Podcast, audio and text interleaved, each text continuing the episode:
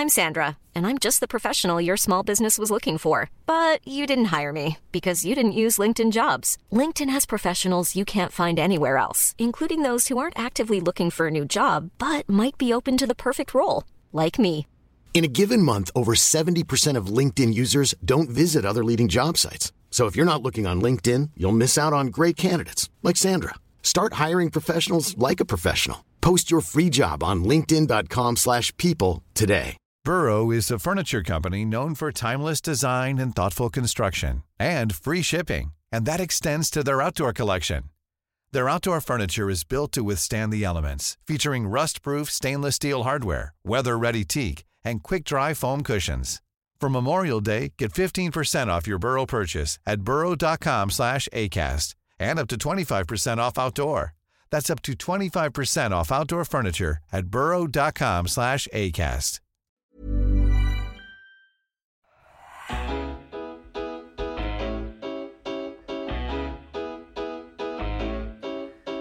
Hello, good morning, good afternoon, guten tag. Welcome to today's episode of the Roker Report podcast. It's Gav back again in the host chair, which is a bit weird because two regular hosts are, are actually amongst me guests today. I've got Alex McCain. How are we doing? I'm not too bad, Gavin. Thank you very much for having me back. Lovely, Craig. How are we doing? Very good. Good man. And Tom in the states. How's the weather? Red hot. I wish I could say the same. as pissed down for days, yeah. Anyways, we're back today to talk about Sunderland. That's right. That's why you're here to, to listen to us a lot talk about the club we all love to hate. And it's been an interesting couple of weeks, really, since we last spoke. Things are quite interesting at the minute in terms of there's actual football to talk about. Three weeks till the season starts. Things are ramping up, I guess, for Phil Parkinson's Sunderland side as they head into the third week of pre-season training. Or is it the fourth? Not too sure. Anyways, Tom, I'm going to start with you. Has your mentality changed now that some semblance of normality's returned to the club? Like me, I'm a bit. I went like three, four months in lockdown, not really caring about Sunderland, but now things are starting to come together a little bit. I'm actually interested. How are you feeling about things are going? Yeah, I actually wrote a little bit about this today. Short article published on the site. Maybe I'm a little bit different, obviously being in exile and seeing everything from afar anyway, which you know everybody back home in the northeast's experiencing in their own way now. But yeah, I'm definitely feeling sort of a tinge of excitement. It's like a blind faith, eternal optimism kind of vibe, maybe. But I feel like this every year, regardless of what's going on, you know, whether it was Mick Mac going up with that absolute patchwork squad or David Moyes or whoever it was, I've always got this like clean slate approach to a new season where there's a, an element of blind faith and I'm just excited to see what could happen. There's definitely some niggling questions in the back of my mind that are just, you know, lingering there about whether the recruitment's good enough and whether the tactics are good enough and whether Parkinson is, is the right man. But right now, I'm, I'm excited about what lies ahead and whether the lads can pull together and finally get us out of the third tier of English football at the third time of asking. What about you, Alex? Are you, are you sharing that sort of optimism or are you still depressed that we're owned by Stuart Donald? I mean, what's, what's going on in your mind when it comes to Sunderland? I'll be perfectly honest, Gav. I don't really know where I'm at with it right now because I feel like, as is the nature of what COVID's done with everyone's daily routines and everyone's sense of time and perception of how events are sort of unfolding, I don't really know how I should feel at this current time because, as you say, we've got three weeks until the season starts. Pre season's been virtually non existent. Transfers have been quite scarce for us so far. We haven't seen Sunderland play a game of football or kick a ball since March when they were on bad form when they finished off anyway. It's just really strange. I am looking forward to it because, of course, I am when a season starts and you're a football fan, wherever your club are, whoever they are, you're going to be looking forward to it. But it just all feels like a bit strange, like sort of time suddenly moving very fast when it wasn't moving particularly fast in lockdown when all the football was off. I don't really know. I think just my sense of pace of events happening is just kind of off. No doubt when the season comes around, it'll all feel very normal again Hmm. somehow. But for now, it's just kind of, I don't really know what's going to happen. I mean, the next three weeks, it doesn't feel like a time when we're going to allegedly make the signings we need to make. I mean, obviously, we'll get to that, but I don't know. Maybe I'm concerned about us not making enough signings so far compared to our alleged competitors. Maybe it's just the fact that this preseason's a very unconventional preseason, but I just don't know how I feel about it. I'm, mm. I'm quite up in the air.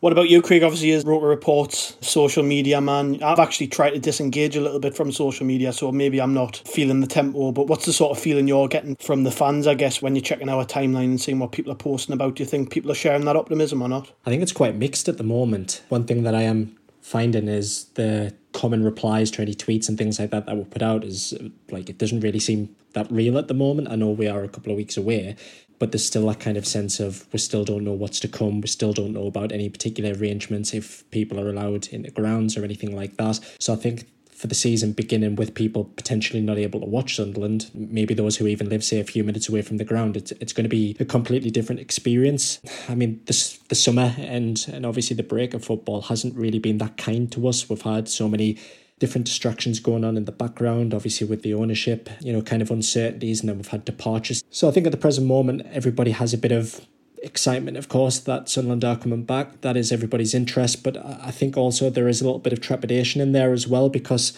as Alex rightly said, we just don't have a clue what is to come. Obviously, we know that they've been back in pre-season now for a couple of weeks, but you know, whilst other teams are at least say two to three games into a pre-season schedule, it doesn't look like we've actually played any competitive games as of yet against anyone apart from maybe um, like you know mixed eleven games. So it's an interesting one. I think obviously as uh, the next few weeks gathers pace, I think maybe the, the excitement or at least the intensity of things might hotten up a little bit. But um, I think obviously as we stand now, you know, from my own perspective, one thing I'm, you know, taking into consideration is the side have had a really extensive long break now. If you think the last time we played was the middle of March, so they've all had plenty of chance to, you know, to rest, recuperate. Everybody at least looks like they've come back without say any injuries. Everybody looks, you know, sort of full of enthusiasm, and everybody looks certainly, you know, kind of ready to go for it. So at least from from that, I'm pretty confident that everybody that we've at least got at the moment, excluding any new signings to come, they're, they're ready for the task at hand. But it is going to be a massive season, of course, because, I mean, as we alluded to a few weeks back, we can't really afford for any mistakes this time round. We've got to get off to a good run, we've got to get off to a good start, and it's crucial that Phil Parkinson's got the tools at his disposal. Yeah, I guess the thing with this preseason, as opposed to others, is that pretty much every League One club are starting on the same sort of page, aren't there? There's we've all had a pretty massive break from football. Nobody really has their squads in place because the championship season's just finished and clubs are waiting for players to become available. And we've obviously had the, the whole thing with the salary cut, which we will get on to. We'll get on to all of this as, as the show goes on. But I guess for me, it means that I believe that we start in a little bit of a stronger position than some clubs. Not not everybody, but I just think our squad as a base is, is a lot stronger than most teams in this league. And I'm seeing like I think it was Ipswich have signed a couple of players, but I'm not really impressed by their business. And it's just like, well, have we actually already got the basis of a decent team that just needs things added to it? Maybe, maybe not. But season's round the corner. Uh, anyway, speaking of social media, we pulled our Twitter followers in the build up to this particular show because we thought we'd have a little question and answer session and gauge some people's thoughts on topics to talk about. And speaking of new season optimism, a guy called SCFC NO1NE and Charlton underscore comedy both raised the subject of Will Grigg. He's somebody who, from the limited footage we've seen in the photos and stuff, he looks in the sort of shape he was in when Wigan were doing well. I mean, I'm not saying he was completely out of shape when he first came to Sunderland, but he does look trim. He looks he looks a lot fitter and leaner, and lockdown's been kind to him. It would seem he's lost a little bit of weight to either you know try and have another go of it or earn himself a move elsewhere, which obviously after the salary cap announcement seems very unlikely unless a championship club fancies taking a gamble. So uh, Will Grigg then Tom, do you see him getting another shot under Parky or or what? Because he's probably the one player in this squad I really can't put my finger on what's going to happen with him. I think it's a tough one for Grigg because I feel sorry for him in a way because I don't think we've played a brand of football that suits the attributes that make Will Grigg a or have made Will Grigg a successful footballer in the past. At, at Wigan, he's always relied on having somebody in and around him that's either kind of let him play on the shoulder and, and give him a kind of a through ball to run onto, or somebody who's kind of done the dirty work in and around the box and, and let him be sort of the, the poacher, so to speak. And really, we played him as like an isolated forward and it, he's just never played as that before. And you know, he's not he's not big and strong and, and powerful to mix it up with League One defenders, and he's not rapid to play by himself in really stretched defences. and he's not really skillful and technical enough to play as almost like a false nine and bring the likes of Gooch and Maguire into the team. He really is just like an out and out, in and around the 18 yard box finisher. And we could do with someone like that in the team, but I think we'd really have to adapt the way that we played as a side to incorporate him into our starting 11. And um, I think one thing, and there's been a couple of articles exploring this on the site recently, and they've been dead interesting. And I just wonder whether, you know, Parkinson, when he came into the team, his, his number one goal was to tighten up a really leaky defence. And the way he did that was by deploying three central defenders and two wing backs. And I just wonder now, with the fact that he signed Bailey Wright, who is his number one target and who he clearly sees as the, the leader and the, the centre of Sunderland's defence, I wonder if he now, with a summer of training and, and implementing his style and his philosophies on this team, if he maybe is a little bit more confident in moving away from three def- central defenders and might be sort of comfortable enough to actually just go with two. And if that's the case, then maybe he could kind of actually push uh, a player a little bit further forward and play with someone like Grigg. And I think, you know, for me, Elliot Embleton or Chris Maguire in a 10 role might actually give Sunderland an entirely new option we haven't had in a while. And I guess you could also add the, the new signing O'Brien in that category as well. Mm. But it gives Sunderland an option that we haven't had before, which is somebody who can sit in between the attack and the midfield, play between the lines of the opposition, pick the ball up, and then turn, move, draw players out of their position. And that's what Grigg likes is is that uncertainty and to move into that space and to be given the opportunity to to get into position and, and have a shot. And I just wonder if, like you say, it, it does feel like there's been a little bit of a change this summer that he does look sharp. And I know there's been some rumours swirling around that maybe he's purchased uh, some property up in the northeast and that he might have a little bit of a home base up here now. And I, I, will be dead interested to see what happens because whether it's at Sunderland or somewhere else, he's got goals in him. It's just about mm. getting the best out of him. And I'd be dead interested to see if Phil Parkinson can do that.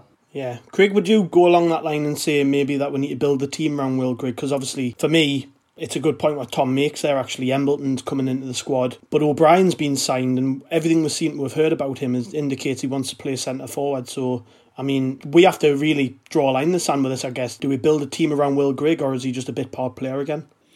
Well, I mean, that is a really, really tricky question, I suppose, at the moment, because in terms of obviously since Phil Parkinson's arrival, he has found opportunities incredibly hard to come by, and we still really don't know the underlying reason for that because we made such a big investment into him, and then not even to get on the bench for the best part of what say two two and a half, three months, something like that. He found himself just completely phased out, and there was never really an explanation of as, as to why that had happened. So I think if all of a sudden he was to come in and be the number one man up front, it, it would be a complete sort of contrast to what we've seen from Phil Parkinson's style so far. I still personally believe that he will begin the season with Charlie Wyke as his number one man. But I mean, as I've just mentioned there about the investment, we have blown an awful lot of money on Will Grigg, and that's obviously through no fault of his own, as we've seen on the Netflix documentary. But it's such an investment now that we're going to have to try and churn something out of it because he has, what, two years left on his deal?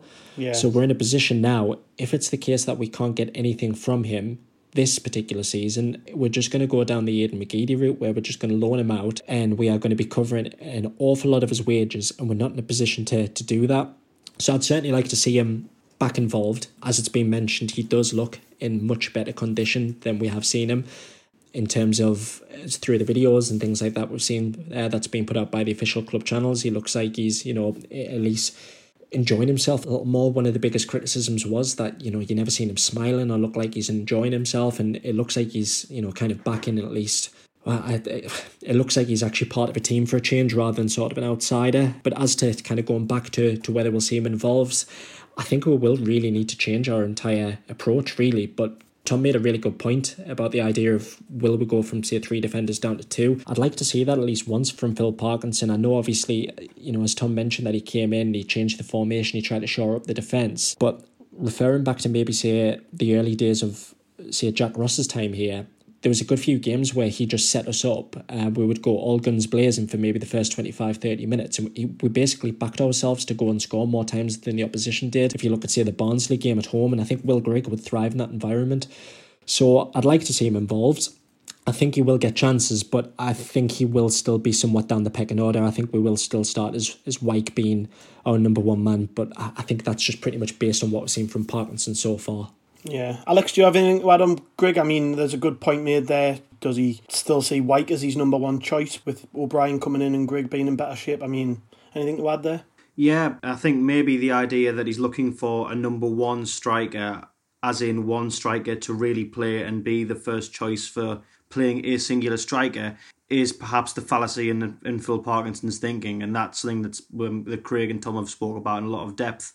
But one thing that I'd like to really expand on with that is the way that we played last season, and also I think the way that we saw Jack Ross set up as well is that we would attack, but when we did attack, when we did sort of have that like mad half hour of just going all guns blazing, a lot of our attacks would, would be very similar in nature, and the the sort of the way we would compose them would be more or less identical every time. And I think what we really did in the games where we did that is we just sort of hoped that we had more quality to just naturally be able to get past the opposition by being better than them pound for pound in terms of ability. I think what I'm really referring to is when we sort of attack from the wings because that's what Jack Ross did loads and that's what Parkinson has clearly preferred to do. Having the three defenders and the two wing backs means that you can have a wing back push forward and a defender on the corresponding side cover him. And that works when you can play from the wings, but the issue is that that's the only way we seem to play, and that was made especially apparent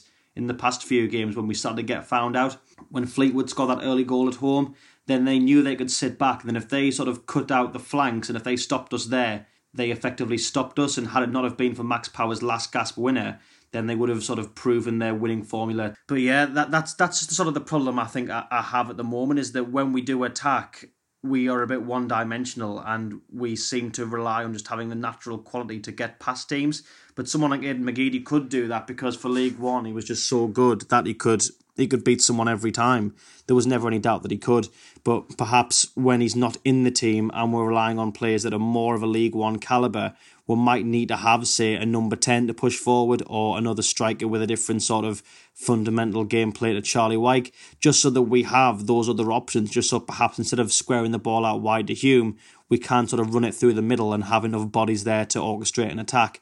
Just by having the option to go one way or the other, that'll put teams in a position where they can't, they don't have a definite blueprint to stop Sunderland. And if that's the case, then we should be able to get more goals. And ergo, if Will Grigg is playing, Will Grigg can be scoring. But I think that can't be the case if we are setting up the same way with, you know, playing down the wings, hoofing the ball to Charlie Wyke, hoping Wyke gets his head on it. You know, if, if we try that every week and we have to play Grigg when Wyke's injured, uh, you know, I mean, he's gonna get he's gonna get a grand total of zero goals because he just can't. That's not his his style. His style is a much more sort of unpredictable, much more mercurial attacking style of play, and that's one that we're gonna have to utilize. I think if we're to get promoted, and yeah. indeed if we're to be able to use Grigg to the best of his abilities. My take, for what it's worth, is that regardless of the fact that Grigg's got himself into shape, one, we need options, but I, I think we're only really having this conversation about him because he, one, costs so much, and two, we all know deep down we're not going to get rid of him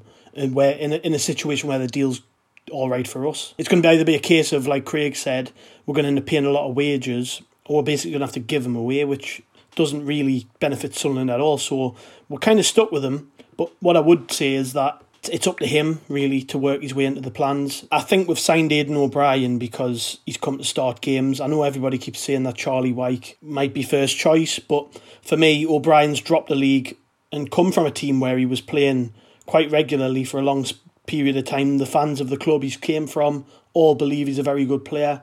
I mean, I don't believe for one minute he's come here to sit on the bench, and I think he sounds like the type of striker who can play in any system, which is really what we need somebody who's a bit versatile. So, yeah, for me, Grigg, stick around by all means. If he's got the fight to try and work his way back in, that's what I want to see. But I don't want to just see us hand opportunities to players who don't really want to be here. We're kind of stuck with them at the minute. Anyways, we're going to move on to takeover talk because obviously, since the last time we all convened, nothing has happened on the takeover front. There's been a lot of talk in the press about bits and bobs who might be buying the club, who could potentially be about to buy the club people who should be completely discredited, and so on and so on. And we've been quizzed by our Twitter followers about all of this. Uh, Martin P. Jones, too, has asked pretty specifically about the, the group which has been rumoured in the local newspapers. If the group involved in the exclusivity talks includes Juan Sartori, as spe- speculated, is this just reshuffling the cards we already have? If that's the case, does it take us forwards or backwards? So, what he's talking about here, obviously, is the well documented rumour that what the club plan to do is simply move some of Donald's shares, which he owns, to Juan Sartori and potentially another investor which Sartori bring, may bring to the club in favour of just completely selling up, they being Madrox. So yeah, the, the question was, is this just reshuffling the cards we already have? Any thoughts on that in particular, Tom? I know you've wrote quite a bit about this on the site. Yeah, look, the ownership situation, we could talk until we're blue in the face about it. It doesn't really matter who the owner is, in my opinion obviously it would be great if they came in and had the the deep pockets that we need and truthfully they do need deep pockets to get us back to where we want to be but the pressing concern and in the immediacy is the fact that we really need a plan we need an identity and we need somebody to actually have an analytical approach to problem solving because what feels like happened under Stuart Donald as he came in and did a great job of of getting the fans on side and, and believing in him and, and Charlie Methven and the fact that they had the, the, the right intentions for the club and, and they probably did if truth be told, you know. They wanted success just as much as we did. But I think that the problem beyond that was there was no sort of long term vision as far as we saw and and what we did see though was a, a bunch of sort of short term appointments primarily of people who you could argue really weren't fit to be appointed. And I mean, you know, none of those people are still at the club, which speaks for itself. And we're still in the, the third tier of English football. And we didn't see any intelligent decisions made from the club. And I think the, the biggest one that hurts the most is recruitment because recruitment is what gets you out of the third tier of English football or gets you out of the championship and into the Premier League or gets you from the bottom rung of the Premier League into mid table and so on and so forth. And we've been really poor at it. And it just shows that throughout the club, there really wasn't a culture of trying to be the best. There wasn't a culture of let's be intelligent in our planning, let's be intelligent in our thought process. The only area we really saw that was in our commercial endeavours where we recorded really impressive numbers with um, an additional £4 million of turnover that just wasn't there before. But equally, you've got to thank the fans for that because it's it's us who put our hands in our pockets and, and paid for it. So my issue is, is more look if Sartori comes in and you know he's got the contacts who've who've got the pockets, but right now what Sunderland need is a plan, and the big plan we need to look at is as a club, specifically recruitment wise, how do we move forward?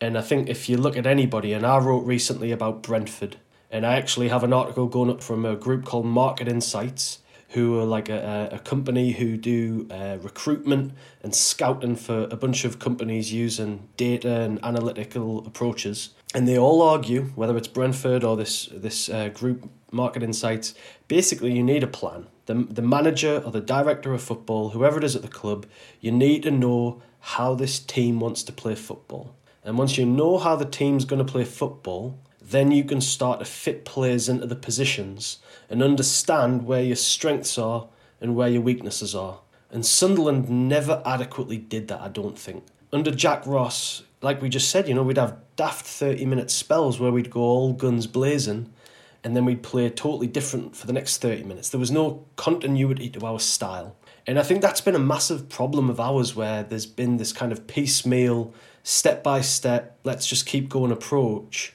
where really we needed to get really coy and, and intelligent with our approach, and we really failed at that. So whoever comes in needs to go, right, what are we doing here? What is the approach that we're trying to adopt? How are we trying to get there?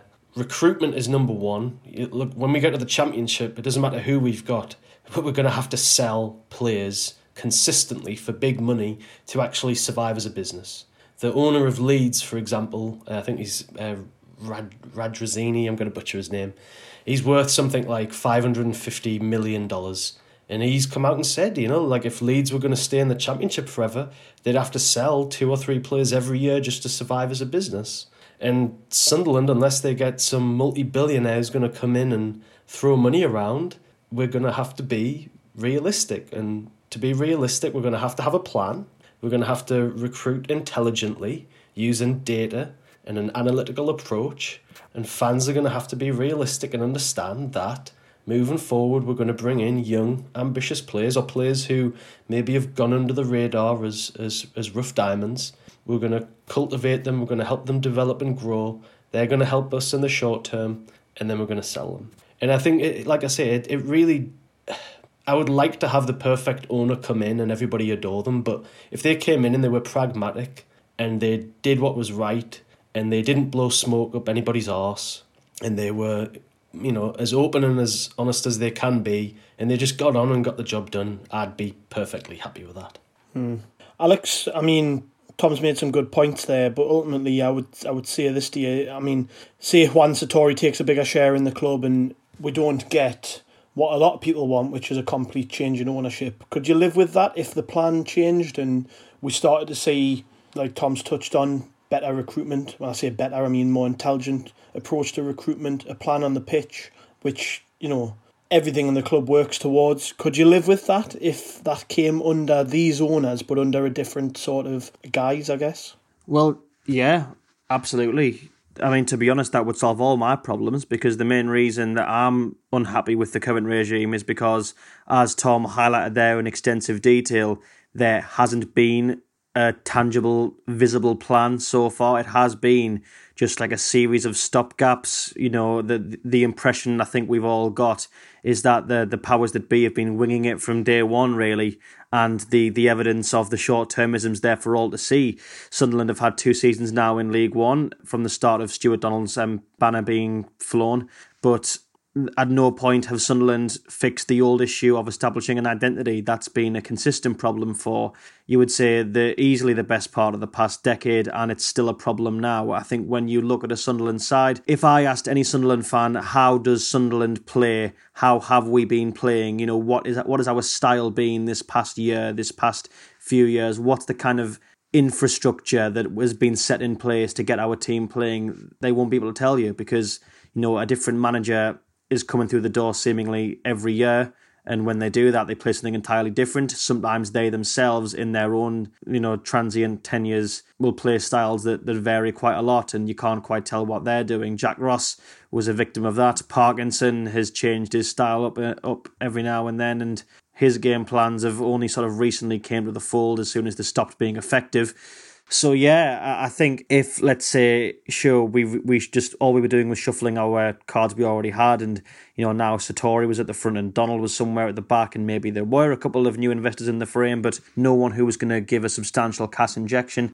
I am not particularly bothered if I was told that we'll have the same the same sort of setup, the same people, but they now are trying to implement this kind of model. They are using this array of data analytics and they are trying to establish this kind of framework for the football club, which as Tom says, would have you looking at, you know, young, ambitious, up and coming footballers to perhaps age you on one, two, three year contract in the short term, which ultimately are parts of a whole that benefits the club in the long term. If that was the plan that the club had, I would be more than happy with that because it would give me and I'm sure many other fans the impression that the club was aiming to go somewhere, that it was striving for something greater than just sort of seeing if we can win the next game, seeing if we can get to the next little checkpoint. It's a bit like having a five year plan. It's something along those lines. You know, like the idea is Sunderland is aiming to get back in the Premier League and these are the steps we are aiming to take. If the fans get an impression that that is what's in place, then I think we'll all be sleeping a bit more comfortably at night knowing that the club's doing that.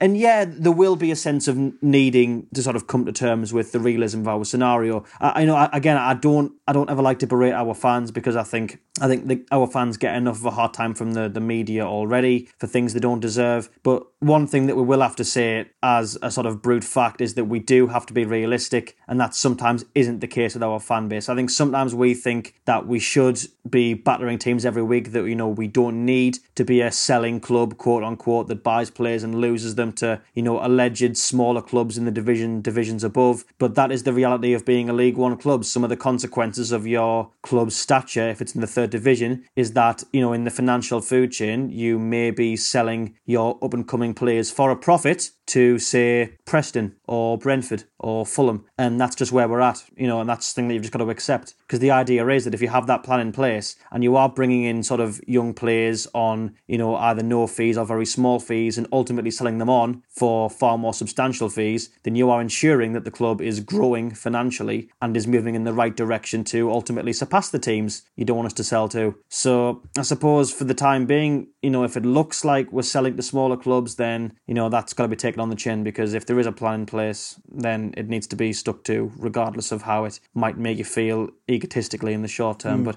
again, that's all hypothetical because we don't even know if that's ever going to be a thing that the current owners are going to do. So yeah. Hmm. Craig, what's a realistic end game with the ownership situation here? I mean, we aren't seeing a, a flurry of credible bidders come forward it appears that the club have kind of accepted that and are trying to find another way around it without selling the club straight away. I mean, we were very vocal collectively as a fan base. I, I, polls did back this up. The the Red and White Army survey, the Sunderland Echo survey, both backed up the decision made by the fan groups to come together and ask for Stuart Donald to sell the club. He has stepped aside as chairman. He appears to be willing to sell his shares, or at least some of his shares, albeit not for a price we would deem fit and fair. But what's the realistic end game here? Is is it moving the shares along to Sartori and others? Or is it is someone going to come along with this mystic thirty five million or whatever it is and buy it? I mean, where, where do you see this going?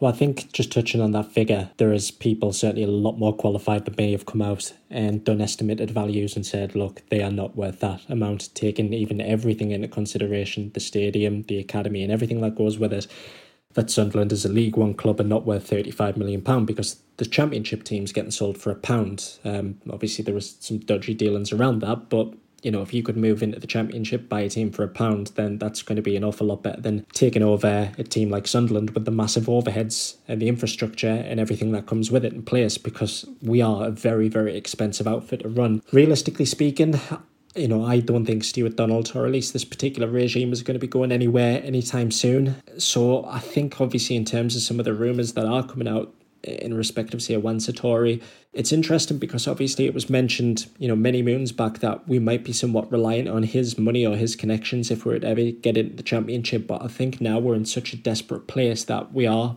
perhaps trying to lean on him a little bit which again is even more interesting because you know we've never seen him around. There was comments made at the start of last season that you know he was going to be shown to make much more appearances around the Stadium of Light uh, throughout the course of the season, and and obviously his political career sort of took centre stage and you know, at best maybe what once or twice at the start of the season, but he then became basically like a like a ghost. Really, we'd never heard from him, we'd never seen anything from him. All of the times he'd see any updates on his social media, it never seemed like it was directly from him. It seemed like maybe it was somebody running the account on his behalf.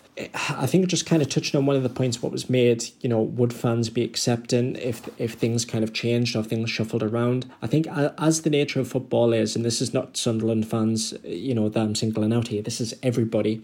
If your team starts winning games, you know, problems that are right there now, visible for everyone at the forefront, will go to the back of the minds. People will not dwell on some of the mistakes, things like that have uh, that that have gone by. I, I remember in particular when we went on that run after Christmas, there was an awful lot of kind of tweets that would then come out and say, well, oh, you know, Donald in all of a sudden this, that, and the other. So it, it changes people's perceptions of what was going on, and people just want to see a winning side. Just touching on the original question about whether things take us forward or take us backwards, at this point, I don't think, really, regardless of who it is, whoever takes over or whoever shuffles the deck and comes in as the largest shareholder, I don't necessarily think this is about money. And of course, obviously, anybody who has, you know, a, a fair wad to support them really and, uh, you know, invest in, in obviously the club's long term structure We've had Ellis Short. He is obviously a billionaire and it didn't work out there. What we need here is somebody who essentially is going to give us the assurances that they're going to put decision makers in all of the right places and that they are going to lay foundations to at least make us a success because I think things that have, we've seen over the course of the past, say, two years or so since, you know, Stuart Donald and Charlie Methven took charge, they've just kicked problems down the road on the hope perhaps that they weren't going to be around to deal with it. So in terms of where I think we will be, I think we're going to be stuck with the regime that we've got now for, for a little while. I think no matter how much you huff and you puff, as we've seen throughout the course of other football clubs and obviously our friends up the road, no matter how many times you scream and shout, you've still got to try and get somebody to come along and buy your football club. And £35 million at the moment is just not a viable price for us. It's just not a true valuation of, of what we are. But I mean, potentially in the long run, of course, that there is everything there that we could return to the top flight and everything is set in place. We've got all the solid foundations, but for the moment at least, I still think that we'll have Stuart Donald in the background as obviously the majority shareholder. I think Jim Rodwell will continue to run the show. I have my own suspicions that Charlie Methven may make a reappearance, and the only reason to make that claim is obviously is because I know that he's friends with Jim Rodwell, so it wouldn't surprise me that he uh, reemerges on the scene. But at the moment, at least, I don't think anything's going to change. Mm. I want to just add something in here actually because you, have touched on it there. We could see the re-emergence of Charlie Methven and it's been rather interesting, hasn't it? The the kind of shift away from the Eastleigh gang, I guess, with Stuart Donald stepping aside, I believe, and this may be breaking news, but whatever. Neil Fox is about to leave or will leave soon. Got Courtney and Hill, which who have also gone the, on the recruitment side. We've changed. So obviously that, that core group, I guess, who day to day were heavily involved in the running of the club, they're now gone. It, it, it's strange, isn't it? This is a model which is changing um, not only the club on the pitch but off the pitch, and I guess that is intriguing in a sense. For all that we want rid of, or we wanted rid of this this ownership, it, as far as not selling the club but changing absolutely everything goes by the people at the top. This this is about as close as you're going to get. Tom, are you in favour of this sort of approach? I guess I was going to ask you. Is you touched on it before the move towards a, a stronger recruitment model, using more data, etc., etc. I mean, is this pleasing news that we've went away from the the old style of you know the the flat cap football, I guess, judging players on on you you know your gut instinct and stuff, moving towards a, a stronger model under people who are already at the club, maybe the likes of Dave Jones being more involved. It's hard, isn't it? It's hard to try and gauge whether this is going to actually be for the best or not.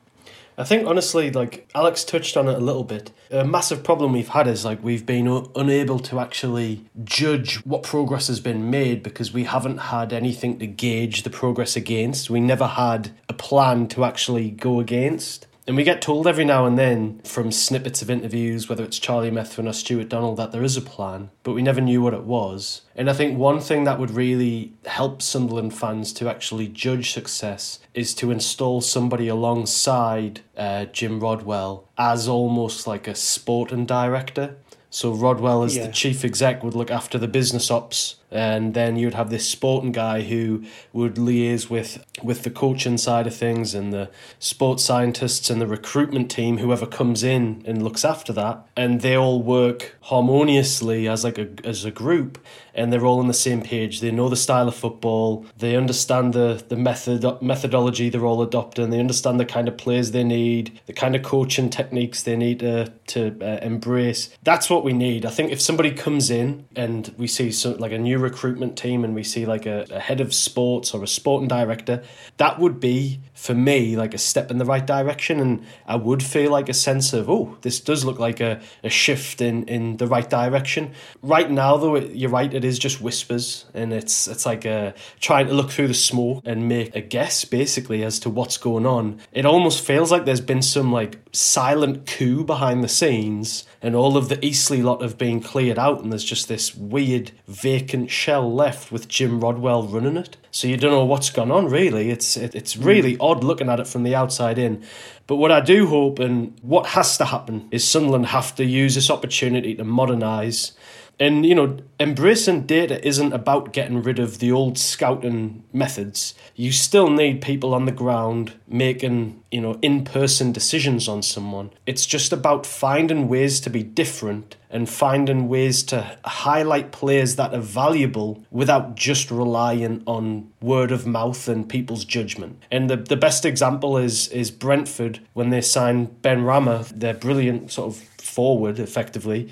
He was playing as a left winger in League Two and they found him and they just realised like the amount of shots he takes if and their data analyst basically realized if we could get this guy to be 10% or 15% more accurate with the amount of shots he takes versus the championship average he'd be like an elite striker at this level. And it's just that like simple way of thinking like using data and solving a complex issue with just being a little bit different and a little bit more intelligent. That's what Sunderland need to embrace is is just thinking outside the box and and trying to get ahead of the curve. Yeah we, we will get on to transfers and stuff, but I couldn't actually talk about ownership and takeovers and stuff without mentioning the fiasco of last week and of probably today and whenever people are listening to this because he seems to just be popping up every day. This uh, Weirdo, Beardo guy, William Storey. I mean, I didn't really want to talk about him, but I, I suppose we can't really get away from it. He's been totally discredited both by people in the motorsport industry who've got to know him and deal with him, um, the local media who've at the weekend cited club sources when reporting that he wasn't actually being taken seriously or his bid wasn't being taken seriously. And subsequently, actually, he's tweeted quite a bit saying, I am serious. I still will lodge a bid, blah, blah, blah, but whatever. Club don't seem to be taking him seriously.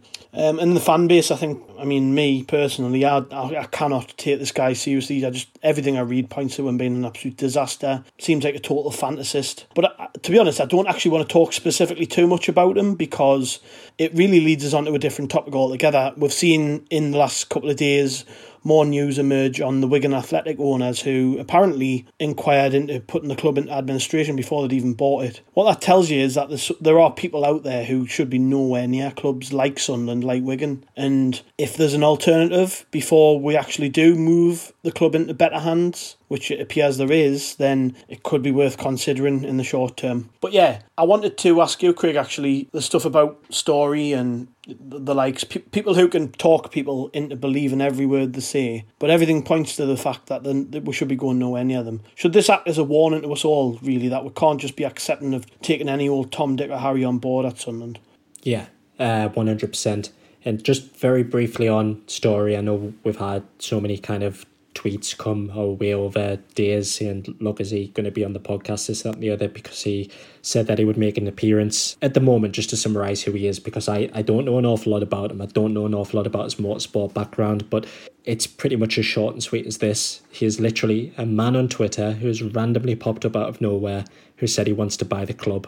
He's not got as far as Mark Campbell yet, and he pretty much had the keys to the building. Mark Campbell did not get a podcast with us. Wise Men Say he didn't really have any interviews with the Sunderland Echo or the Chronicle or anything like that just touching on about the acceptance of taking anybody in, I think that we were all certainly guilty of rolling the red carpet out for the previous regime because they came in and they hit every single note that we wanted to hear. They said that we're a football club who basically had the, the piss taking party that was going to come to an end. You know, they, they literally told us everything we want to hear. They, they, they swept us off our feet, telling us that they were going to come in and bring all these players in who going to buy into the football club and we weren't going to be overspending this, that, and the other. And they failed to deliver on that. And of course, obviously, they used our platform. I know that they've done bits and bobs with Wise Men Say, of course. They had the talking at the Stadium of Light. And then, so of course, we are the example, if you like, in terms of obviously just letting people in and kind of basically letting them open their mouth and letting the stomach rattle. And there was so many times, if you like, that people really should have been asking somewhat more challenging questions. But I think it's important to note that when they first came in, you know, there wasn't so much information around to basically say that, look, this is going to be somewhat disastrous because, like I said, obviously they came in, they charmed us all. They're on an absolute offensive from the offset to try and make sure that they got as many people back in the ground and they got as many people believing in this regime. But when things started to go amiss and things started to go, well, basically wrong, uh, it went tits up for such a large period of time. That's that's when kind of you know, people start to look at the bigger picture and that's where people start to fight back. But what this particular ownership did is they, you know, kind of retaliated in such a petulant way by trying to split the fan base. And then what you had is basically a massive conflict of people saying, well, you can't change your opinion because you know you've said X, Y, and Z, and you, you know you've defended them and you backed them to the hilt, and that really shouldn't be a stick that people beat each other with. I think right now what's most important is is the fans try to unite again and, and, and come together and, and basically use this example as, as basically how much we've well basically we've been taken in and because of the position that we're in and because of obviously the spotlight that we've had in terms of the Netflix documentary, we are going to attract a lot of bad people. And I'm not necessarily saying William Storey is a bad person because, like I said, it's unfair to make a disparaging remark about somebody who I don't know anything about. But when you're seeing the you know the names like Sammy Yu and people like that linked with the club, you know the direction that it's going to take you because we've seen them do it at previous clubs. So I think whatever happens, the most important thing is is that you know we don't get taken in by people who've been putting tweets up who are just, you know, kind of saying something pro Sunderland and then anti Newcastle and just coming out with bits and bobs that it could have been literally copy and pasted from a Wikipedia entry. We need to be smarter than that. We need to, to try and not be as, as gullible, really. And, and like I said, we're, we all got fooled by it. And thankfully, people have come to the realization at different times, of course. But I think right now, in terms of whoever comes in, if something does change, you know, whilst of course you've got to give them an opportunity to succeed, it's also very important to to stand by one another. And if things do go obviously wrong again, then obviously we call it out. Um, just kind of touching on one thing before you hand over to anybody else. I know in terms of some of the the, the criticism that's been leveled towards the owners and some of the comments, there's been an awful lot of times where this has been to you know kind of interpreted as abuse and just kind of you know put my own two pence worth on the matter. We've seen a lot of things on social media where people have you know kind of discredited them and they've said they've made bad mistakes this that and the other. That that itself is not abuse. Just because it's on a public platform it's not abuse. However we have also seen things where people have been directly sending messages to Stuart Donald on Facebook and they've been ringing his number. I don't know how they managed to get his mobile number and it was the same with Charlie Methven calling them you know, every name under the sun. That itself is abuse. That that's disgusting. We can't condone that. There's absolutely no place at all in any walk of life for that. And thankfully, it looks like those people have had their stern warnings. So yeah. I just want to kind of lay that out there because I know there's been, like I said, an awful lot of interpretations around this. It is absolutely fine to question something at the football club. If you think that, you know, Phil Parkinson's doing a bad job or if you think he's made a bad substitution or anything like that, provided it's done in a constructive manner, absolutely fine. If you think that, you know, Stuart Donald or Charlie Methven's done something wrong, absolutely fine to call it out. But when it's sliding into Facebook messages and, and obviously sending abusive things and then bringing people early in the morning, this, that, and the other, um, and making those threats, I'm not necessarily going to say that that is something that is potentially putting off investors. I know that claim has been made several times. I genuinely don't believe that, but like I said, that's something that certainly can't be condoned at all. No, absolutely. Alex, have you got anything to add on that?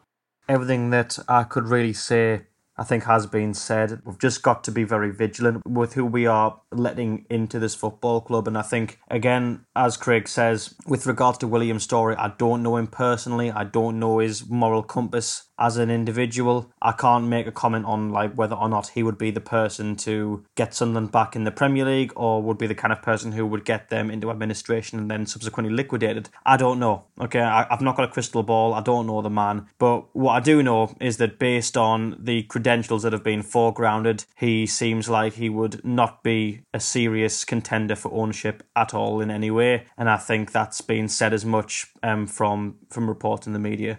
So ultimately, you know, I think it does, you know, for rightly or wrongly, William's Storey stands as an example of how we can't just let anybody put on a Sunderland shirt, say this is a great club, I'm going to buy it, and then see them as a candidate. It shouldn't be as simple as that. You know, in theory, any of us here could do what William's Storey has done. You know, I could I could say I'm the CEO of an energy drink brand. I could claim to have loads of money. I could wear my Sunderland shirt outside the stadium and I could say, hey guys, I'm going to buy Sunderland, get behind me. I'm going to go and march straight into their office, slam my money down that doesn't exist and say, this club is mine. You know, like I said, this is a thing that anyone could do. And because anyone can just do it as casually as that, we need to be very vigilant with who we are sort of getting behind, who we are rallying around. Once again, I'm not about to criticize the fans, but we have to be a lot more vigilant vigilant. I've seen people be sort of taken in by by um by William Storey's charm offensive, but we have to dig deeper. And I think I'm grateful for the local press for digging deeper and sort of revealing what has evidently been revealed about him because you know the club aren't taking the bid seriously from what we've gathered so there should be no reason why the fans should take it seriously and we need to we need to just maybe do a bit of orienteering when these people when these people turn up mm. because as as mentioned you know any anyone could be a William Storey literally anybody anybody can make the outlandish claims he's made yeah. anybody could say they're going to do this that and the other but ultimately very very few can deliver on those kinds of promises we need to really come up with a criteria of what we want from an owner as a fan base. I'm not saying that we all need to come around in a meeting and like draw up something in like a corporate environment.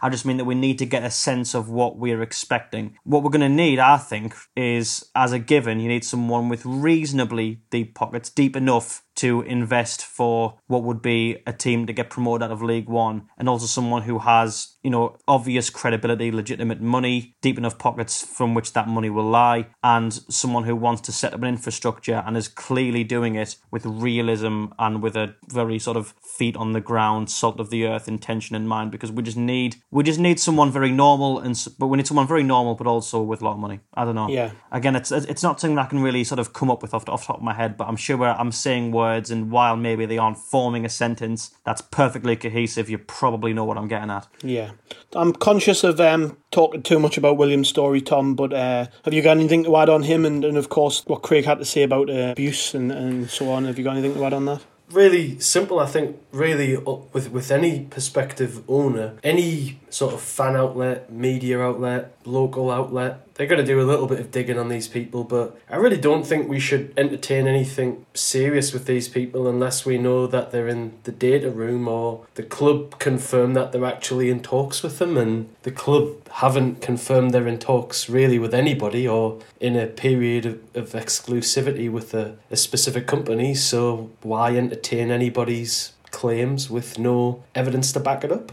You know, if they can't turn yeah. around and say, I'm, I'm actually doing this, then why entertain it? Like Alex said, any of us could drum up enough interest and say, we're the people doing it. Doesn't mean we should get an interview. That simple. Absolutely, yeah.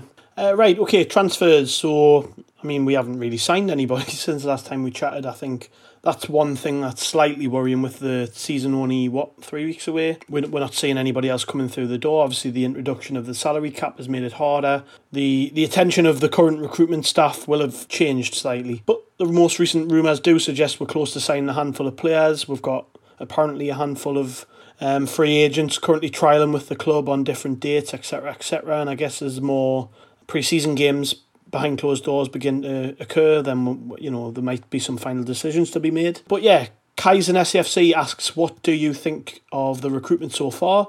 We made a promising start, but then the lack of foresight in bringing more players in before the salary cap will hurt us. I don't have faith in Parkinson getting the best out of the squad either. I was actually going to touch on Parkinson Craig earlier because we've talked quite a bit about changing direction at Sunderland, in particular with regards to recruitment, but you've got to think on the pitch as well. Everything needs to be geared the same way. But Phil Parkinson, does he fit in if things do change? I mean, things have to change because of the salary cap, I guess.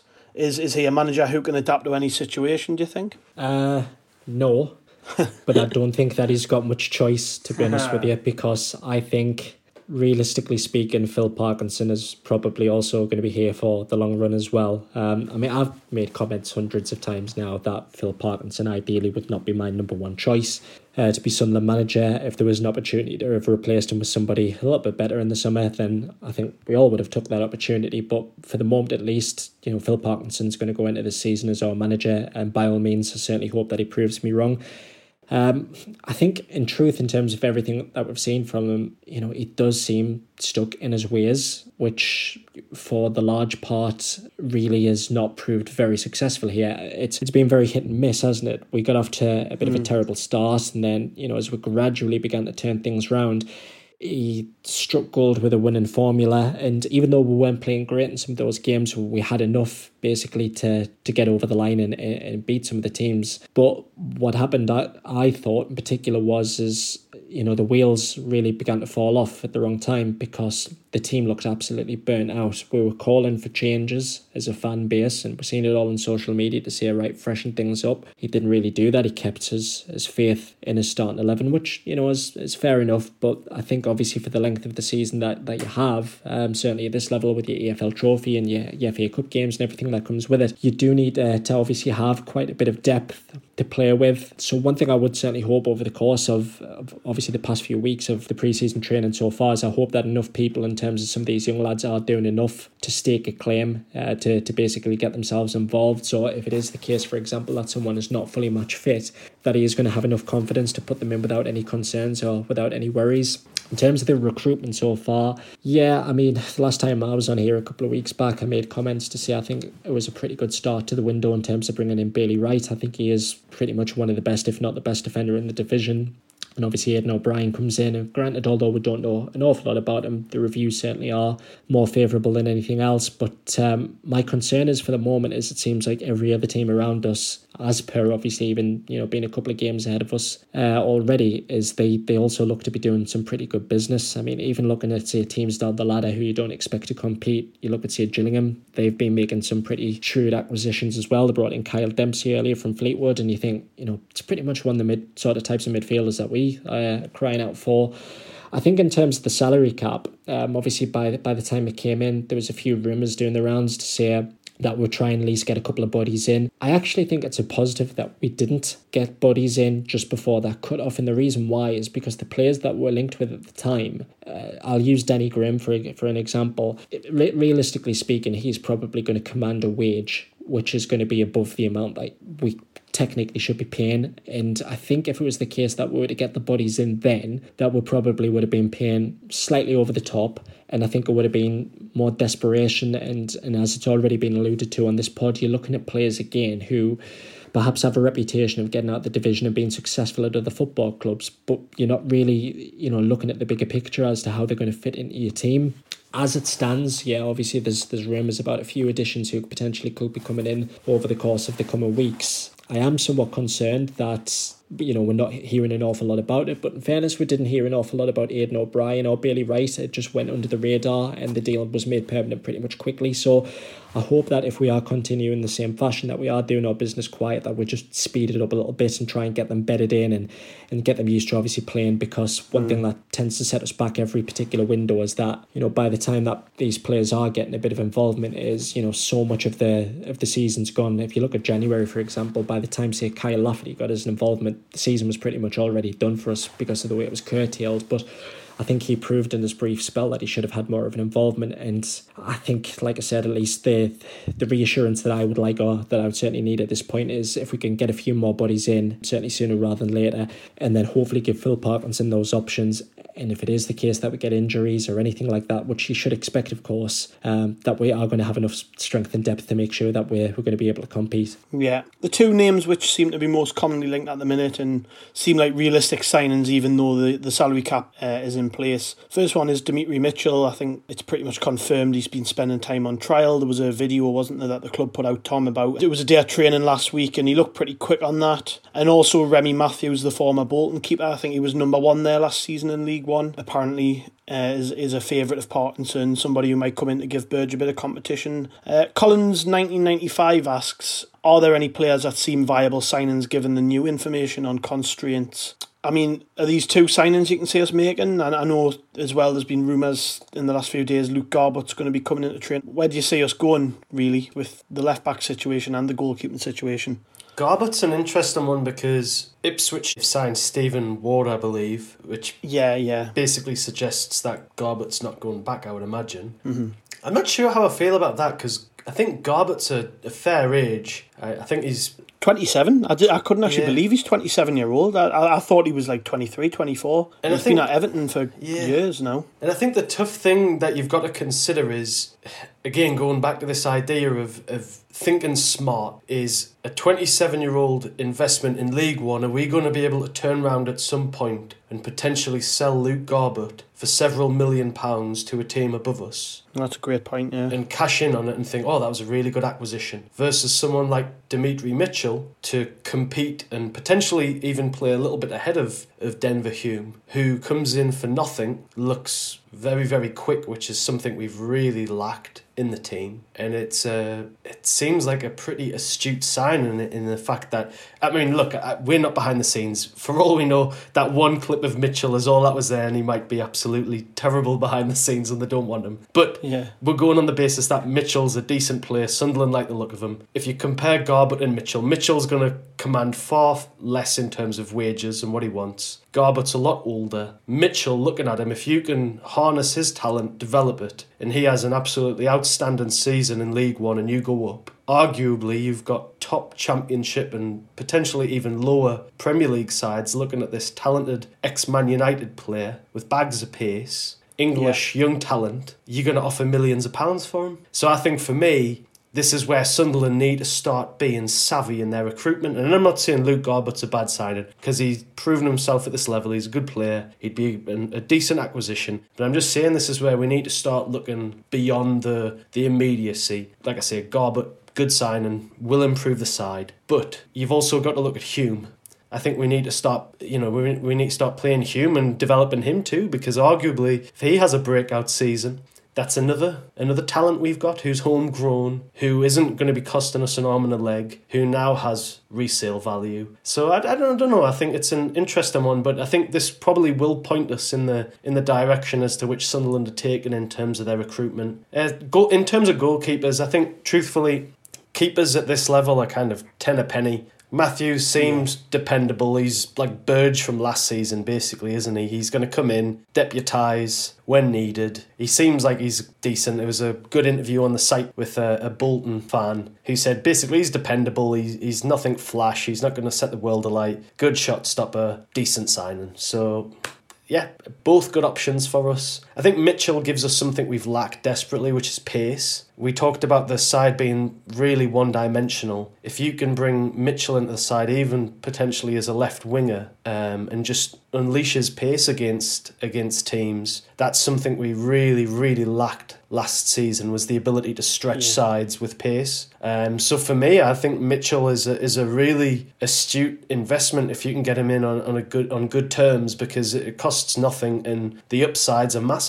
So yeah, I think they're both interesting, yeah. really really interesting uh, options. I'm, I'm with you on that. I think Mitchell just makes more sense to me. He, despite I, I, I can't actually say I've seen a lot of either of them. I just think written down that's just a more sensible acquisition. And he played the Hearts in the SPL, yep. which is probably a similar standard to to what we're playing at now, and did really well. But the main thing for me is that we don't have an awful lot of players with pace, do we? And it's like if we've got somebody who's versatile and left footed, by the way, yep. don't have a lot of those either. It makes a lot of sense to me. But I mean, the other side of this, which we haven't actually discussed, is that you would imagine both of them will have championship interest as well. Um, maybe not top championship clubs, but clubs with squads similar to Sunderland, maybe who are competing at the bottom end, would, would you would like to think would take a gamble on both of them and are able to offer better wages. So there is that to contend with. I will move on to the next point though.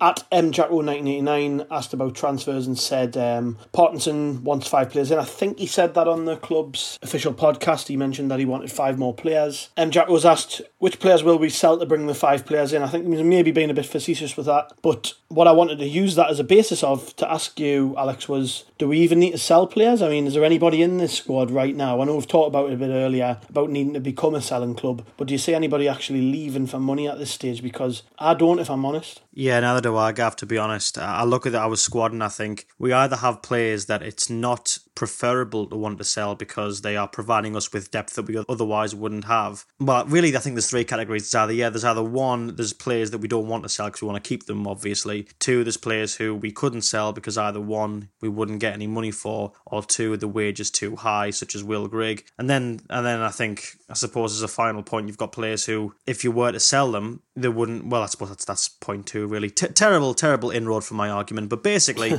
our players either we we don't want to sell, or if we were to sell them, it wouldn't be worthwhile because they wouldn't command a decent enough wage. So yeah, I, I think chances are it's most likely that we are going to be signing players without needing to sell them necessarily. My reasoning being that I think with each year we've been in League One, we're probably spending less and less on wages per player. I'd imagine that in the first season when we came down, we had sufficient parachute payments and perhaps a bit of naivety to splash a lot of money on, say, someone like Glenn Loovens, who in hindsight was a horrendous investment for all of the reasons we've discussed, all of the whole flat cap archaic style of recruiting. I'd imagine that the wages we gave Glenn Loovens we wouldn't give anybody now, regardless of who they were when they were coming in. So I think we've probably probably scaled down the money that we're expending on players, and for that reason, perhaps we don't need to make much of a deficit when we sign players now. Mm. Which maybe, if that is the case, you could see as as a positive, I suppose, something that resembles going in the right direction, which is more than maybe we had when we were signing players like Glenn Loovens, of course. But yeah, I, I don't know. I mean, I, I, look at the players we were initially touted with signing at the start of the window, when it, or rather in the build up to the window opening.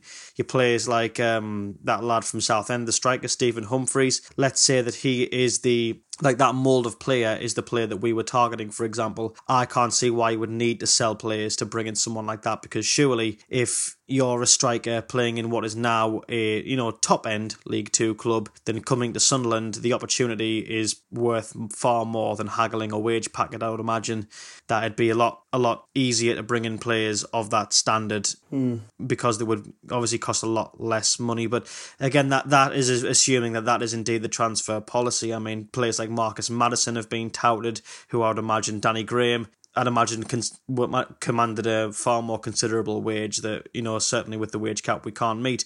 So yeah, I'm not sure, but I, I would imagine that we won't be recruiting while also looking to break the bank again. So no, I think we'll probably will when we do bring in players, they won't be on a particularly big on, on a particularly big weekly wage, and for that reason, we don't need to sell the players. And even if we could sell the players, the ones that are worth selling and we could get a profit for, we don't want to do that. I mean, mm. Jordan Willis for me strikes me as someone who matches this sort of new age, modern style of selling club recruitment, the whole Brentford model thing. He would match that perfectly. I'd imagine we could sell him on for a lot more than we got him for.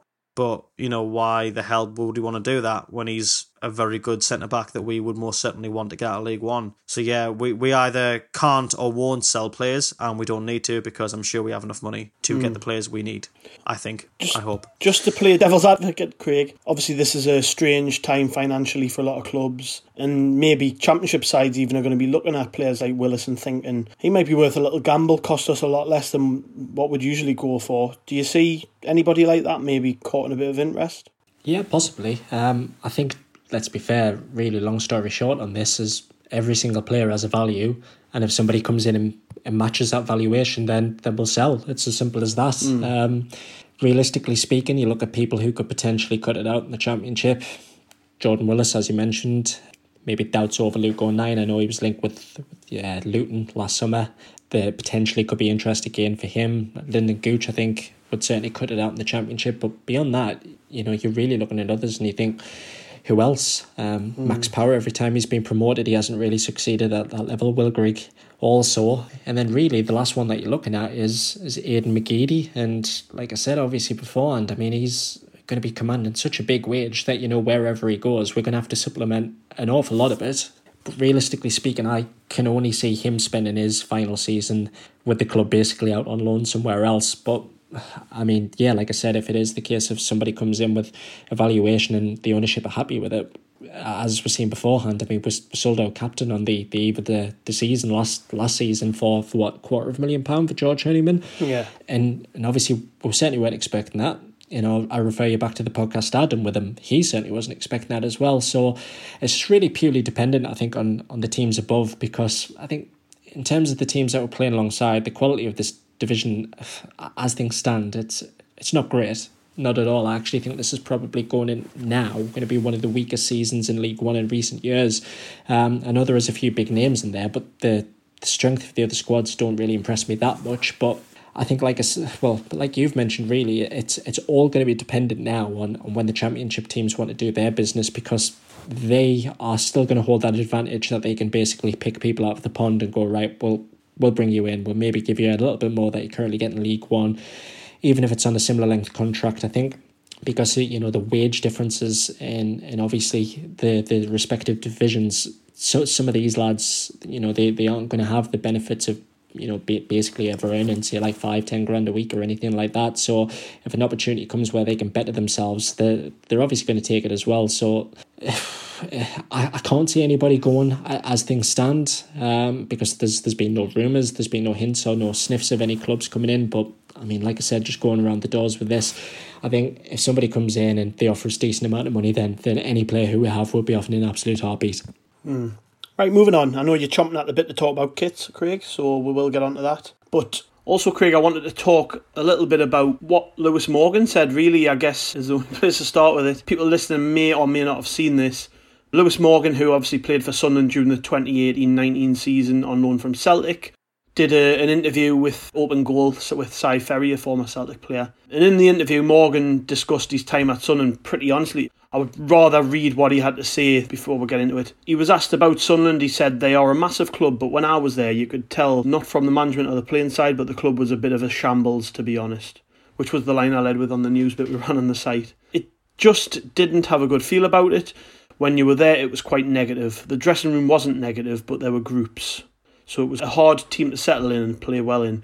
It just wasn't really a good fit. Then he went on to talk about Aiden McGeady quite a bit. Quite obviously looked up to him and had a bit had quite a lot of respect for him. He talked about how McGeady slaughtered the players after they failed to beat Burton Albion and said you just can't play in front of that Burton Albion Wednesday night, one each, you'll never play at a higher level.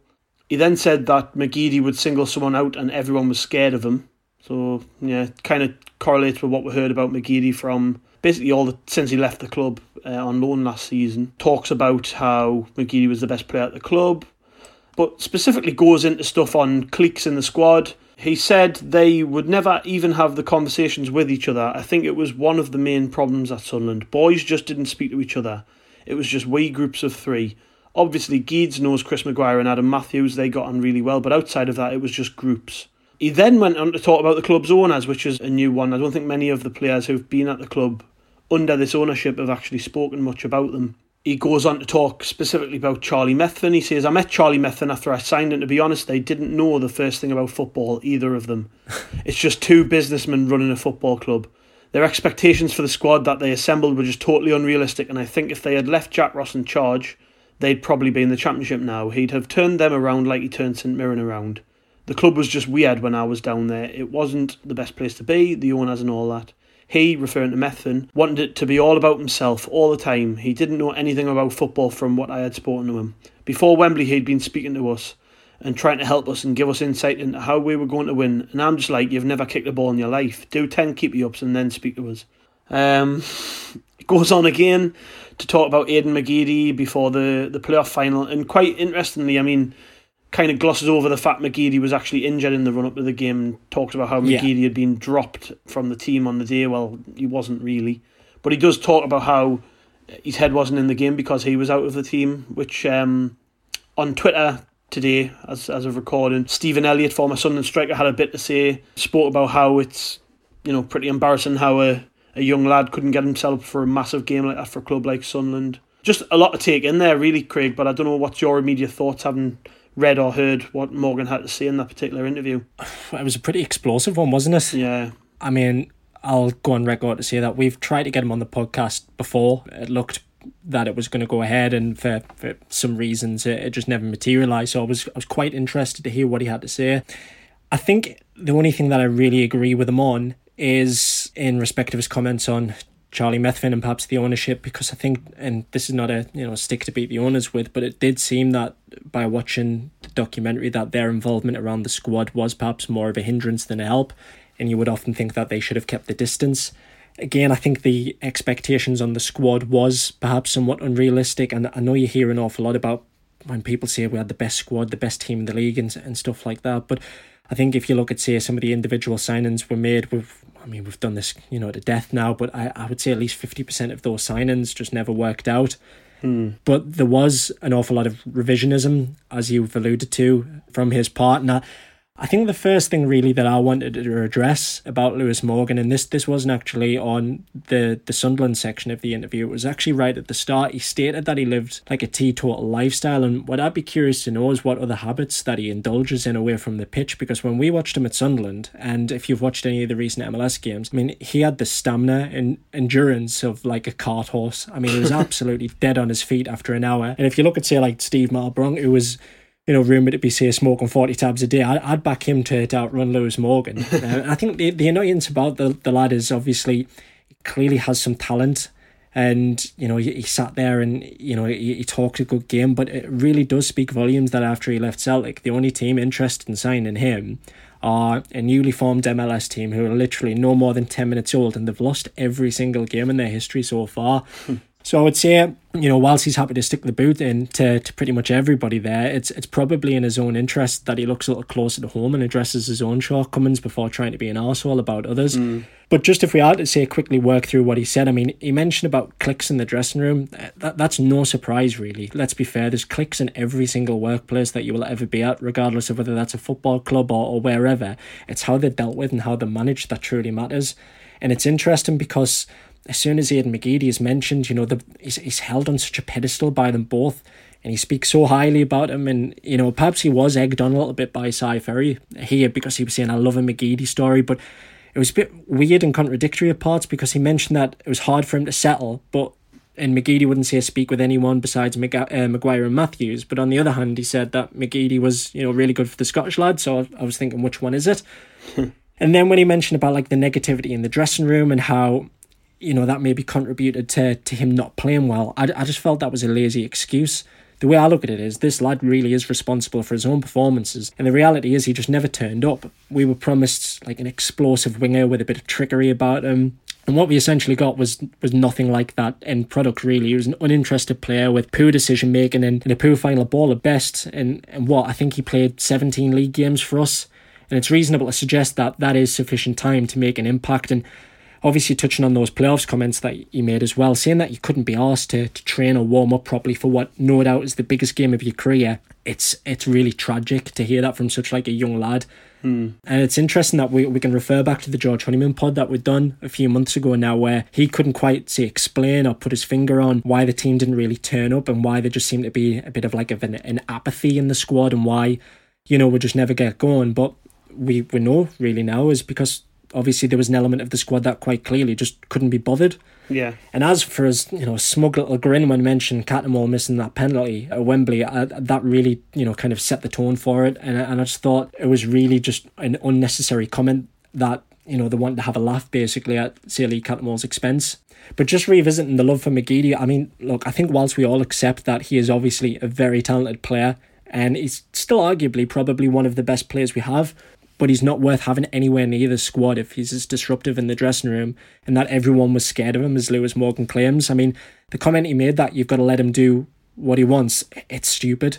He's not the captain. He certainly wasn't one of the hardest workers on the pitch, and you know, although at times he was a game changer because he could carve something special out of nothing, he was really more often than not a luxury that sometimes we just couldn't afford because, you know, if he couldn't track back and help out as fullback, then essentially you're playing with like 10 men and I've seen comments online about people saying, you know, about acceptance standards and how McGeady should be applauded for not accepting mediocrity. He shouldn't be the one standing up addressing that in the dressing room. I feel, whilst I've gone on records a lot of times saying, you know, how I was a big fan of Jack Ross, I don't believe he should have been sacked. And I kind of echo of Lewis Morgan's claim here to say that if he remained in charge, I still feel he would have got us promoted. You know, he's hmm. really got to deal with that better. I think the comment was Ross would always know when to say, you know, you've had your say, but he should have pulled him immediately. Jack Ross has to be the one setting those standards and saying that the performance wasn't good enough. And I think it's indefensible allowing Aiden McGeady free reign to do whatever he wants because, in all honesty, he hadn't earned that right to basically do anything like that. And again, he should be looking a little closer to home and querying why his career has been on the slide for so long because he's had, you know, a really poor spell at Sheffield Wednesday, followed by the briefest of upturns in form at Preston, and yet they chose not to sign him. And you, you know we, we know the root cause of that now is because even at Preston we, we had it confirmed that he, he wasn't very well liked in the dressing room and it seems it's a case of history repeating itself here I mean, just having a go at Luke O'Nien as well for like the small things. I mean, reading books because, you know, there's a competitiveness that Aiden McGeady wants to be smarter or something like that. I mean, that's a bloke in his mid 30s, and you wonder how desperate do you have to be trying to bully a young lad because he's say studying or reading. Mm. And what really kind of grinded my gears a little bit was Lewis Morgan trying to be clever, saying Luke O'Nien's the type who's all over this documentary and playing up the fans, and and I think that's absolute rubbish. By all means, in terms of Luke O'Nien, you know, he, he certainly doesn't set the world alight. He's he's not the most talented of footballers that we have or that we'll ever have, but by God, he's an asset to Sunderland Football Club. And in terms of young fans or, or anyone like that, they can look up to him because he's a role model that represents this club to the very highest of standards. And then if you look at, say, other players in recent years, and, and even as short as, as recent times, to say Aiden McGeady, I mean, they're certainly lowering the tone here and, and, and embarrassing us if basically they're doing that sort of behaviour. So I, I think it's just inexcusable, really, that the whole thing turned into, uh, you know, kind of just a, a laugh at our expense.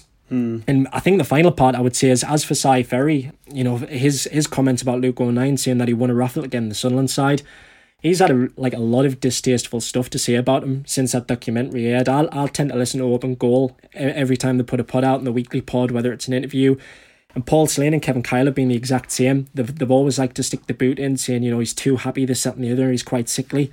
But I think it's reasonable to suggest that if the three of them actually applied themselves during their respective careers as much as Luke O'Nien has, then maybe they'd be remembered for actually playing football rather than talking about careers of others. I just think the three of them collectively are bang out of order for endorsing that level of shit to be thrown at say someone like Luke O'Nien and find it funny. Lewis Morgan chirping him with his cheeky little grin and find it all funny throughout because it's I, I just find it cringeworthy and I think Lewis Morgan's really just kind of shown aside now where you just think, what on earth are we doing signing short term players or, or bringing loan players in when quite clearly they just could not give a shit and that we were just a meal ticket for the best part of five months. Mm. So it's it's disappointing. It's not unexpected because we've been here multiple times before, but yeah, he's certainly gone down in my estimations. Yeah, I think it makes me think twice now about loan players specifically, but maybe this is a a good chance to reflect on the decision made by Phil Parkinson to actually get rid of McGeady because uh, pretty early yeah. on he, he, he obviously recognised that he was a problem in the dressing room, got rid of him. And I think whilst he's a fantastic player, no no player is worth risking the morale of the squad. So oh, yeah, yeah. I mean, the problem we've got now is we've got to try and get rid of him again. But I would like to think we're going to stand firm on that, and regardless of whether anybody wants McGeady for next season, Sunderland have to try and you know look past him and, and move on like we did when he got rid of him the latter part of last season. Yeah, I think if we had this conversation maybe like last week, I I would have entertained the idea of Aiden McGeady potentially coming back because when these rumours done the rounds to say that he was bullying you know, kind of players, this, and the other. It was it was all really speculation at that point. There was nothing that came out from a player or anything directly. And I think the fact that they had him training with obviously say like the 23s and even the younger squads, for me it poked a hole in that argument. I, I would always say so if he's, you know, allegedly bullying younger players in the dressing room, why on earth would you have him anywhere near younger players? But the fact that he's, you know, now had players go out on record and obviously say that that's the level of his behaviour, you know, I'd be absolutely amazed if you see Aiden McGeady set foot anywhere near the Stadium Light again. Certainly not in the Sunderland shirt. I think his days are numbered here. And like I said, from my own personal opinion, regardless of how talented he is, it's like you said, you cannot simply risk upsetting the morale and in the atmosphere and, and everything else that goes with it just to try and accommodate him because at this stage, what, 35 year old, maybe the final year or so of his career, he's not going to have the heart or the desire to put in a shift anymore. I, I think he's finished here now. Hmm. So, yeah, as of recording, uh, I don't believe the away kit's been officially announced, although a picture did leak on social media um, of I think Aiden O'Brien um, standing pitch side in it, and it was a navy blue uniform with a white Nike logo and sponsor logo, a red collar, red shorts, and presumably navy socks. Otherwise, it would look a bit weird. To be honest, me, I'm not particularly bothered about the kit. I mean, yeah, it looks okay. That's about it. But the home top, it went on sale last week, um, and you you actually had an interesting experience, didn't you, with the junior kit, which um, caused a bit of a stir on Twitter. It transpired that it's actually manufactured by. Uh, company called Avec, which some might some people might remember. They made some actually quite nice strips in the nineties for us, um, but the quality of it wasn't great. David Patterson on Twitter has asked uh, about it and, and, and the, the new kit arrangement and what the deal actually is because I don't think anybody actually realised until around the time it was released that Avec were even making kits for us. Um, just tell the listeners a little bit about your experience and, and what you know. Yeah, so uh, long story short, the club have done like baby and infant kits now for a number of years from children for, uh, ranging anywhere from newborn up to, to five year old. And what you usually get is like a shirt, shorts, socks combination for usually about 40 quid. Um, it's a pretty reasonable price, really. And they have looked really smart in recent years, especially without like the gambling logo across the chest. So they are pretty timeless um, that you could pretty much just use any season. Uh, but this season, is part of our new kit deal, the infant kits are produced by Avec and the junior and adult kits are Nike kits. And the reason behind this is long story short, our kit deal is not directly with Nike. It's actually through a company called Just Sport. Uh, they are a partner or affiliate, if you like, of Nike. Um, and who they are and what they do is they're responsible for managing the supply and distribution of Nike's teamwear range, which is part of Sunderland's arrangement. So what we do, long story short, and in the most simplistic of terms, is we go directly to Just Sport, we have a look through the brochure, and we order the kits we want. And if it is the case that we want any sort of personalisation, that we can then say pass off as bespoke, as you'll notice with say how we're the lads on the inside of the colours, then they, they'll do that basically for us. So Nike will then to send the logo to Just Sport, and they're going to be dealing with like the embroidery, the heat transfer, and any personalisation of badges and logos uh, Sunderland aren't alone in this particular arrangement. Portsmouth and Preston have the same deal, as does uh, a lot of other lower league teams. And that is basically who it is designed for, really, because Nike at the moment, and their sort of target, if you like, is they only deal now directly with elite clubs. So your Liverpool's, your Spurs, Chelsea, etc. And if you have a look at their respective club shops, they will have the infant, junior, and, and adult kits. They are all done by Nike. Uh, so as for our new Avec kit, I mean, in all honesty, as you know, kind of mentioned a few times now, and uh, it's been done to death on social media. They're they're absolutely horrendous. Priced at twenty five quid, and what you get is a shirt with the Avec logo, uh, there's no Nike logo, and the shorts that you get is basically it's a blank pair of shorts to go with. It seems that the Great Annual Savings logo across the chest is creased, and yeah, they're, they're just not great quality. Uh, the cracks all around the lettering, um, and you'd honestly see something better on a market abroad for, for certainly a lot less money. And it's a shame, really, because a lot of people on the launch of a new kit like to make a bit of a big deal out of it. And I mean, I kid you not, when this one arrived in the post, my three year old flat out refused to wear it. So eventually, I just had to return it because even if it was the case that you wanted to put it on, the quality is that bad. You just want to, wouldn't want them to wear it out of the house. You know, while some people have obviously said it's not a big issue, I, I disagree. Um, and it's not mourning for mourning's sake, but I think it's poor, really, that Avec have provided a kit for the next generation of fans that, that looks like a complete and utter knockoff. And again, it's the case that the kids are going to look, say, different from the parents and they perhaps question why they, they don't have the same. And I honestly can't emphasize enough just how poor the quality is, which is mad considering when Avec produced our kits in the 90s, some of the, the shirts that they actually made for us were absolutely excellent. And I suppose that's why if you, you look at companies like ScoreDraw, I mean, they're successful now because they literally make retro versions of those kits that were so successful in the past. So it's, it's a little bewildering as to why we can't, again, have something of at least a half decent quality. and I think one of the biggest things I find baffling around the kit launch it's been the promotion. You know, we tease the shirt, we tell the fans then they've got to wait three or four days before ordering. So why not allow fans just to place orders immediately, ready for dispatch to say the following week with a pre-order option? And it just seems at times even the simplest of things that we just can't get right. So you look at it and you think the club are crying out saying we're losing revenue hand over fist. Well, here's an opportunity to cash in. Sunderland fans treat the launch of a kitten as an event where, you know, they'll go and get the entire family kitted out and yet the club shop remains closed. And this despite basically all non-essential shops reopening in the middle of June. There's no comment from anyone at the club or the Red and White Army or, or any of the SLOs or anything like that as to why the club shop still remains closed. If you walk past it's like a ghost town. I mean, I kid you not, for anybody who hasn't walked past recently, they still have the Adidas logo across the front. And you got to bear in mind they haven't been our kit manufacturers now for around three months. The arrangement with the club shop, I think, really does need addressing. Somebody needs to come out and speak about it. I mean, the government's furlough scheme's due to end in October, and are we really going to run down the days and then bring the staff back in then? I think whilst I, like everybody else, still remains cautious and vigilant about you know what's going on with obviously the coronavirus, and I think it's important that that people still remain say vigilant. Um, I think we could very, very easily reopen the club shop now with social distancing measures in place.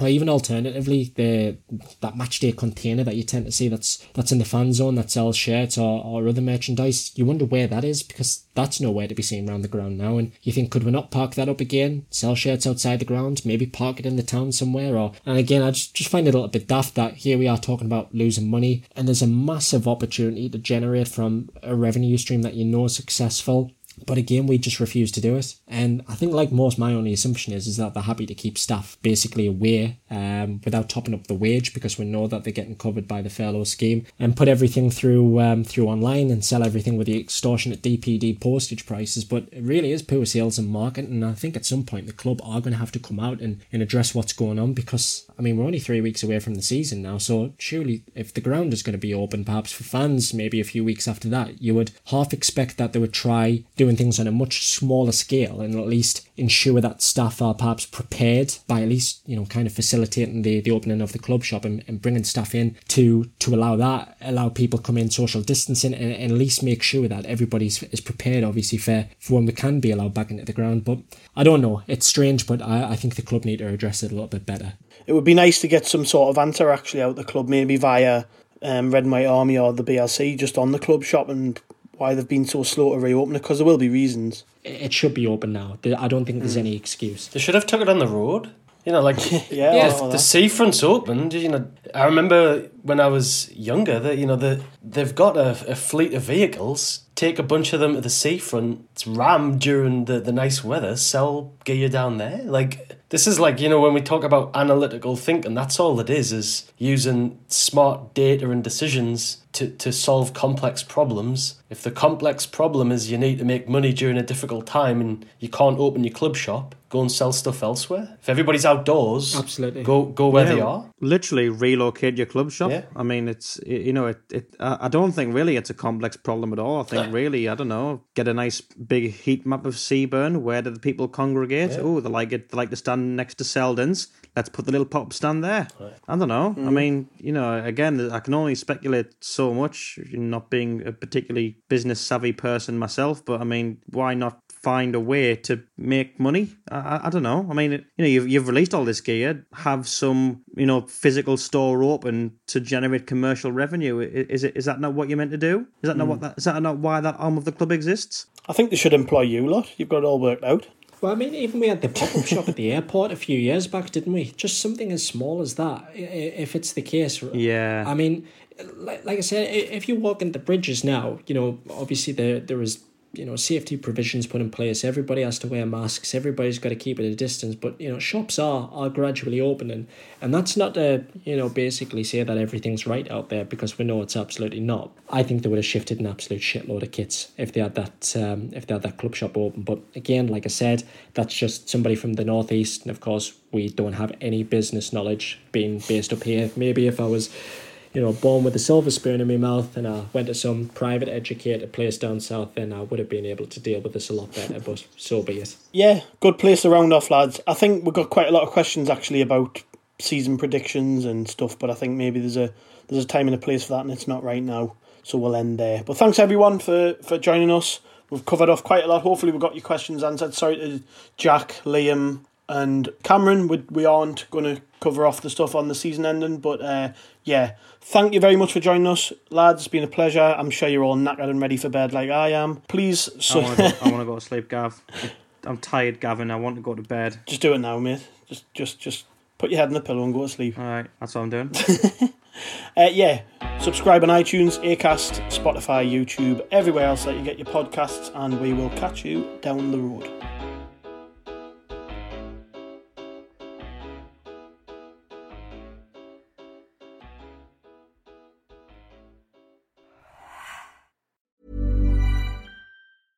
Hey, it's Paige DeSorbo from Giggly Squad. High quality fashion without the price tag. Say hello to Quince. I'm snagging high-end essentials like cozy cashmere sweaters, sleek leather jackets, fine jewelry, and so much more. With Quince being 50 to 80% less than similar brands. And they partner with factories that prioritize safe, ethical, and responsible manufacturing. I love that. Luxury quality within reach. Go to quince.com slash style to get free shipping and 365 day returns on your next order. Quince.com slash style. When you make decisions for your company, you look for the no brainers. And if you have a lot of mailing to do, stamps.com is the ultimate no brainer. It streamlines your processes to make your business more efficient, which makes you less busy. Mail checks, invoices, legal documents, and everything you need to keep your business running with stamps.com. Seamlessly connect with every major marketplace and shopping cart. Schedule package pickups and see your cheapest and fastest shipping options from different carriers with rates up to 89% off USPS and UPS rates. And with the stamps.com mobile app, you can take care of mailing and shipping wherever you are. Make the same no-brainer decision as over 1 million other businesses with stamps.com. Sign up with code program for a 4-week trial plus free postage and a free digital scale. No long-term commitments or contracts. That's stamps.com. Code program.